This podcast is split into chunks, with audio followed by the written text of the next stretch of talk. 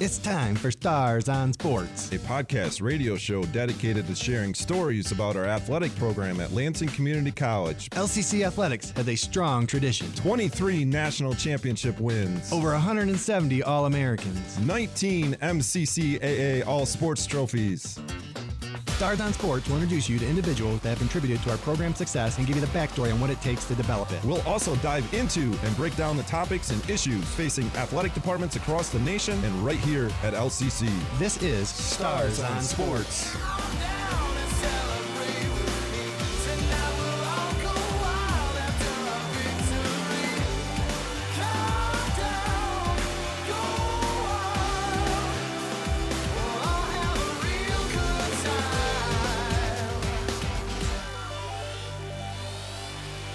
Hello and welcome to another episode of Stars on Sports. I am joined by our assistant AD baseball coach Steven Cutter, and today Steven we'll be talking about lovable losers, which is kind of ironic because of where we're at in our academic year, and even listening to our intro, we're going to have to change that mm-hmm. because we have just earned our 24th national championship. So.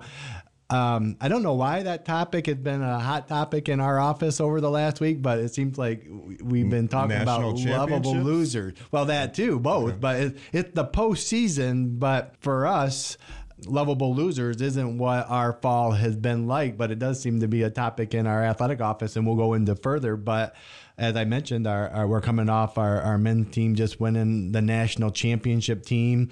Um, our women's team is headed to Iowa for their first ever national Volleyball, yep. appearance. Our volleyball team, yes, and you know our our softball and baseball teams have had a great fall, competing at a high level against other strong two and four year institutions. So. It's the exact opposite of our office lovable losing, but for some reason, Everybody loves a good underdog story, right? That's right, I, and- think that's where it comes from. partly and and we haven't been the underdog We- you know we might be the underdog in going into some of the postseason play but we usually have a target on our back um, listening to our intro the number of national championship the number of of all sports trophies the success we've just talked about even this fall. And um, there's even we feel you know they're the bias towards winners. People don't root for them or even against them that there is this natural societal thing rooting for underdogs or lovable losers and There's definitely a cost to winning, and winning is a choice.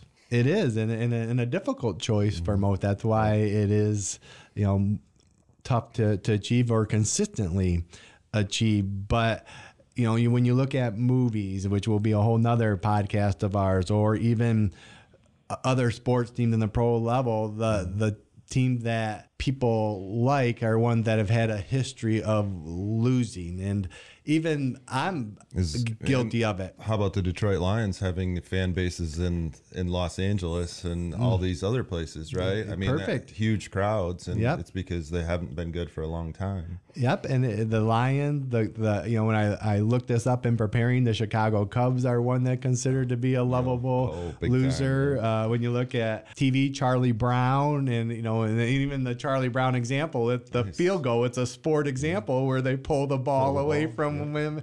Lucy does, and he and he misses the kick. Even me, if if I don't have a team involved, like watching postseason MLB baseball, I root for the team that hasn't won the most. Think recent. about like the NCAA men's basketball tournament and how much people love the the five twelve seed matchups mm-hmm. and and the upsets and what do they call them Cinderella Cinderella, yeah, yeah, and how big it is for those institutions that go on that kind of run. Uh, Loyola, Chicago, a couple years ago, Florida Atlantic, who I just saw yesterday, is now ranked this year. They made a Cinderella run to the Final Four last year, and, and it's ranked.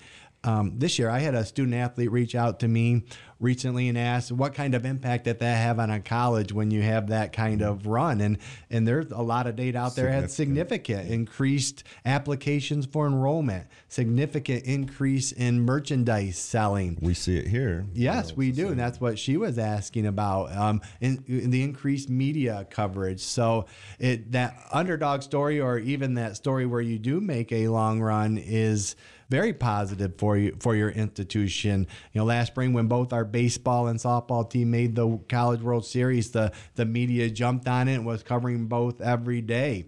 Last week, our volleyball and cross country teams were getting articles, which had been tougher to do with mm-hmm fall in this area in high school and Michigan State coverage. So um, it does success really does help and help with the media coverage and and help with recruiting as we've talked about before. But it, it still intrigues me why our society then so much rallies behind that that underdog, that Cinderella, that that loser? Is it back to your point earlier about being jealous or they're comfortable being average?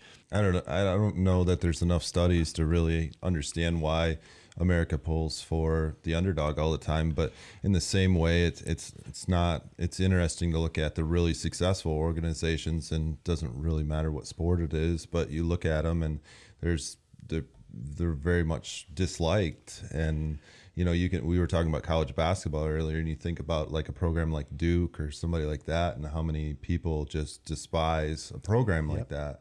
And the same thing happens in baseball with uh, mm-hmm. uh, somebody like the New York Yankees. Mm-hmm. And it continues in football with programs like the New England Patriots when they had their long run. You know, how many people didn't like the Patriots? And it happens in football, in college football with Alabama. Mm-hmm. And it just, it just keeps it, going. right. You know? I didn't even so, think of that, but so much is success. Mm-hmm. And then the people just don't like it's just too much, too much. Success. Yeah, eh, you're right. Those are perfect examples of of society hating teams that have been successful on a consistent basis, and how you know those, those teams that are successful will call them America's team, but the rest of America is rooting against them. Dallas Cowboys. Yeah, Cowboys that because they were successful, they won championships. Right. So and you know that's our goal at LCC to, to win championships in the classroom and on the on the playing field. And as you and I have talked, I try and like Jeff Gordon, Jeff Gordon NASCAR, Dale Earnhardt. No, uh, interesting. Yeah, every sport has one, and it's usually that one that has consistently won, and how much other people rally against them. And even the media plays into that well whether their own media supports them or the rest of the media mm-hmm. tries to gang up on them and bring them down. Yeah. I mean you see you know allegations or you know just ex- excuses or other things that why they do. And, and even on the, the, other side of um, of that of, of losing. Why why are they losing? Why do we like losers? Are they are they doing what they should to be successful? And if not, why are we rooting for them? You know, that bad luck? Is it again reading why some people have uh, difficult and I've been in districts where they've struggled to succeed and and some of it's impulsive decision or, or using the get rich quick okay. model and, and not you know trying to sustain something over time because you're desperate you you've lost a lot you try and change things quickly and we both know it, a culture takes time or mm-hmm. yeah. to, to build you know always that cliche of Rome wasn't built in a day. You know, stacking mm-hmm. bricks is a one of your mm-hmm. you know things that you like to do. So it's interesting that people like lovable losers, yet are they doing the things they need to do to be successful? And we get mad at those teams that are. And I think you know we're in a similar boat too. Even you know you even wonder if it impacts postseason awards or such that you know people want to see different teams represented or see you know other people get recognition and notice and I agree with that but you know we are competing for championships. And you know usually you know just like another cliche the, the, the cream rises to the top. And you know and when you bring up March Madness it's a one game event. It could be the team with the best momentum or the team with the mm-hmm. best matchup. And in postseason in some pro sports where they do a series, I believe that those you know the the best the team, team, usually yeah. does win those. So. Um, have you experienced any of that, even you know here at LCC or with um, losing or winning? With just like a target on the your bias, back, how, yeah. how how that is treated differently than, or even you know those programs that you've identified you know, talking to some of our coaches, when you see a program that is struggling, you, you try and learn what they're doing so you don't repeat it or, or what not to do. I mean, I've had a couple coaches here, we don't want to do that or we want to be successful. And then, and it starts, we're, you know, have a good support of our college. You know, you brought up Michigan football right now going through some of the allegations they're going through, and it's almost helped them in one sense that it seems to have aligned their college where they're their whole administration is, is, on the same page where it wasn't heading into this season. So I think that talks a little bit about culture that some of these teams is because some of this can break that. If you're not on the same page, then it'll probably tear it apart, and you'll you'll go down the avenue of mm-hmm. of, yeah. of failing. Where if you have a culture of unity in that, it'll it'll help you be stronger and probably even be more successful. And you have to be because one of the my favorite things that educational athletic athletic teaches us is how to handle adversity and handle it in a controlled setting because you're going to have adversity in all facets of your life. So why not practice it during a game and learn how to handle that. So the good teams learn how to handle adversity and fight through it. And, you know, we've talked about consistency before, perseverance, you know, resilient was my one word 12, mm-hmm. 10 months ago. It's right. crazy. You know, as we talk about this podcast, I'm going to have to come up with a new word for the new new year. Not that I go by words, but what's your experience with having a target? I mean, you you know you coach a, a, top five program, and do you see differently? We've talked about how other teams act, even you know, like when we do get beat, it's like a, they won a national championship, and yeah. and and sportsmanship managing can be a little tough. So you know, and our kids, you know, have to learn that like act like they've been there before, and hopefully they have. So to some degree, we still want them to experience the joy because the the winning or the success just doesn't come very easily. So when they do have success, you they're going to celebrate that piece of it, whether it's in a moment or whatever it is. But you know, I think to put it simply from my perspective or our team's perspective, and really it probably comes down to all those things that you just talked about. But we, as a coaching staff, have been treated immensely different after year one. So we're we're into year three now. Um, we've been treated completely different than we were initially when we started coaching here. So that I think that really sums it up. So when you ask our experiences, it's not something that uh, bothers us. It's more or less just fuel for you know continuing on, and part of part of that whatever process you talk about what, whether it's lovable losers or winning or you know however you want to label it it's just it's part of the process so. Yeah and, and interesting because um, our environment is a competitive nature so it would seem like everyone wants to win which everyone i think does want to win. It's more do they want to prepare to win or have the will to win? So it doesn't surprise me. I've been in this business a long time where there's certain teams out there and i'm not at any level, all levels that are like treated differently because they might not have the resource. There could be a number of reasons why a team is not successful. Right. Um, and uh, we've seen a lot of good coaches have bad records because of s- certain things. Over time, you could see. You're right. You would disagree with yeah, that that statement, but you know what I'm saying. A, a, good coach could have a bad season, um, but you know, like the one of the things like John Wooden one of the I would consider one of the most successful or best coaches um, mm-hmm. in history. You know, they talk about how he taught kids how to tie a shoe in the first day of practice, Details, but yeah. he didn't win his first national championship until middle of his career, and then he went on a, a nice run. So was he a bad coach for the first ten or eleven years, right. or did it just take time to build it, or was it you know luck or other mm-hmm. things? I don't know, but what I'm saying is back to the teams we talk about these dynasties that win pretty regularly. You know, even the New England Patriots, they haven't won it every year the last 23 years. They've won six, seven, or eight of them.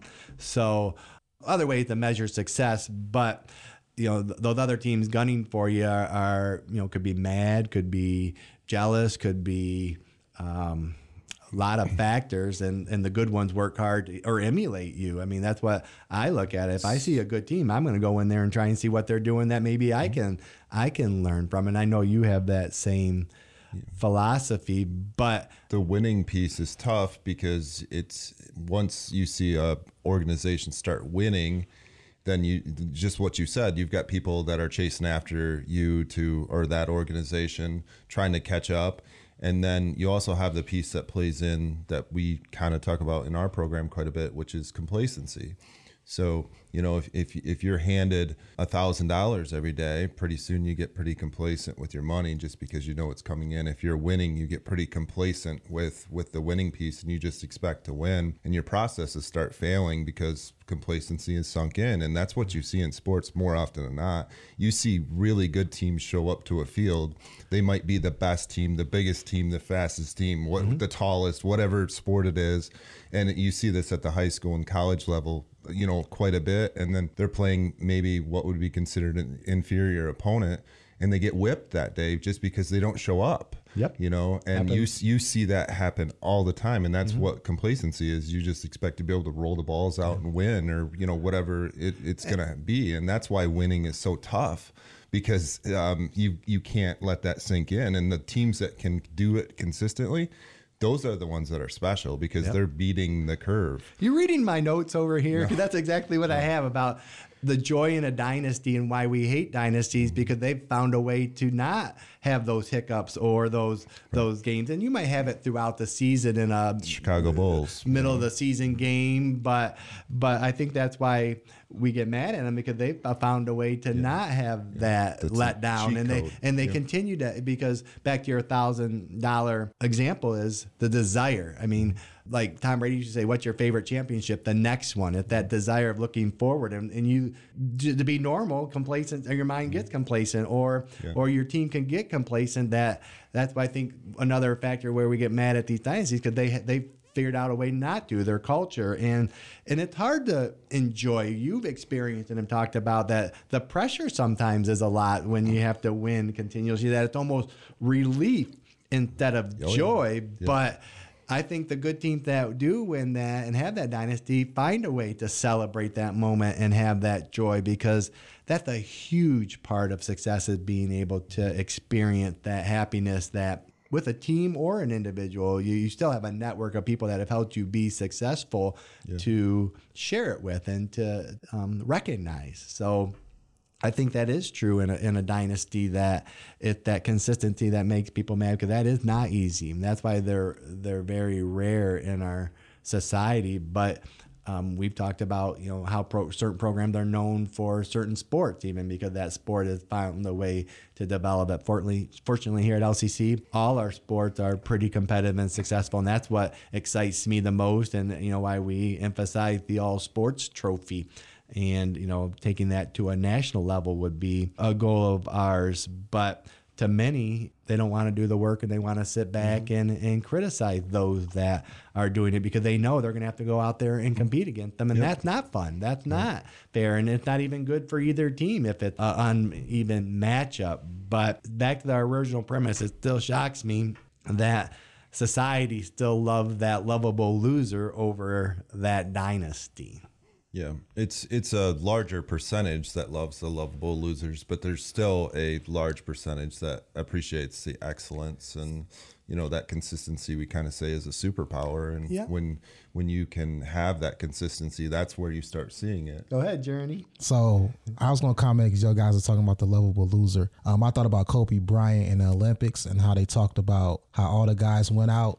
to party mm-hmm. and then when they came back from partying Kobe Bryant had his gym bag going into the gym.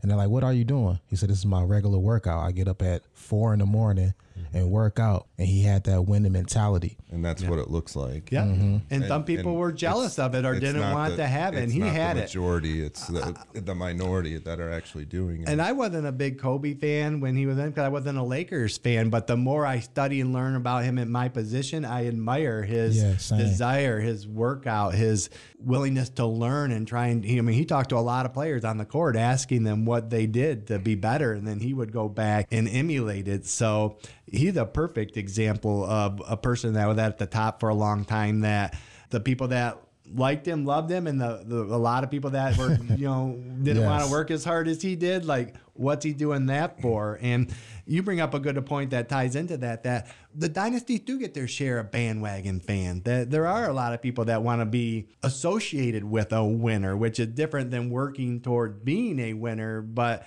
you mentioned percentages that the majority like the lovable loser, but the teams we we mentioned also have more fans than just their the Dallas Cowboys, the Dallas area, the New England Patriot, the Boston area, because mm-hmm. fans across the country with them winning want to jump on that mm-hmm. bandwagon, wear their clothes, you know, say I'm a, a fan of those, and you see it at all levels, even high school or the college level of even you mentioned Duke or that have more fans than, than just went to Duke because of of the success they have and people wanting to be a part of it. Yeah. So it so it fits right in, right into to our sport that it's like the opposite paradigm where it's a small world yet it's a big world where there's lovable losers but people love a dynasty. So that seems to be exactly what you know the sports world asks, and this this topic of lovable losers is is no different than that.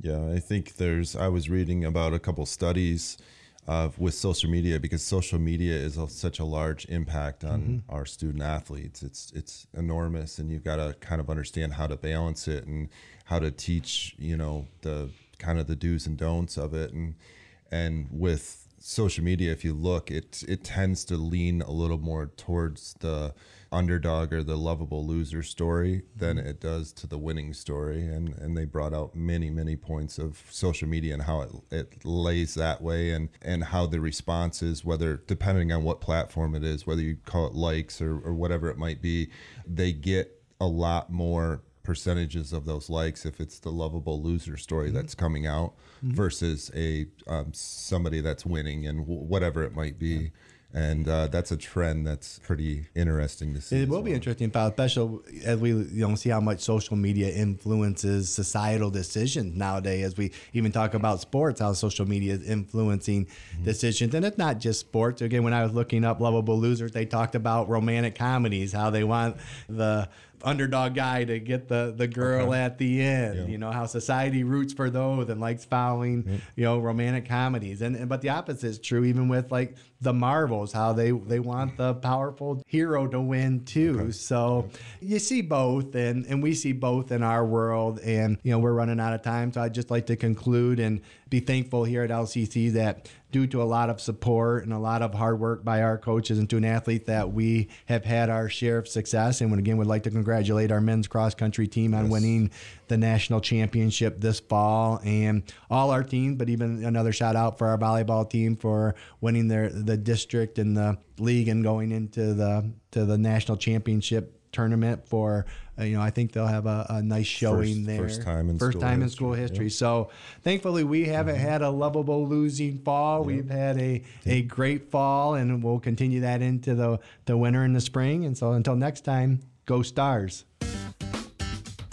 Stars on Sports is recorded live at the WLNZ studios. Engineering and production assistance are provided by Didalian Lowry. You can listen to this episode and other episodes of Stars on Sports on demand at lccconnect.org. To find more information about our athletic program, visit lccstars.com. Thanks for listening. Go, Stars. Stars.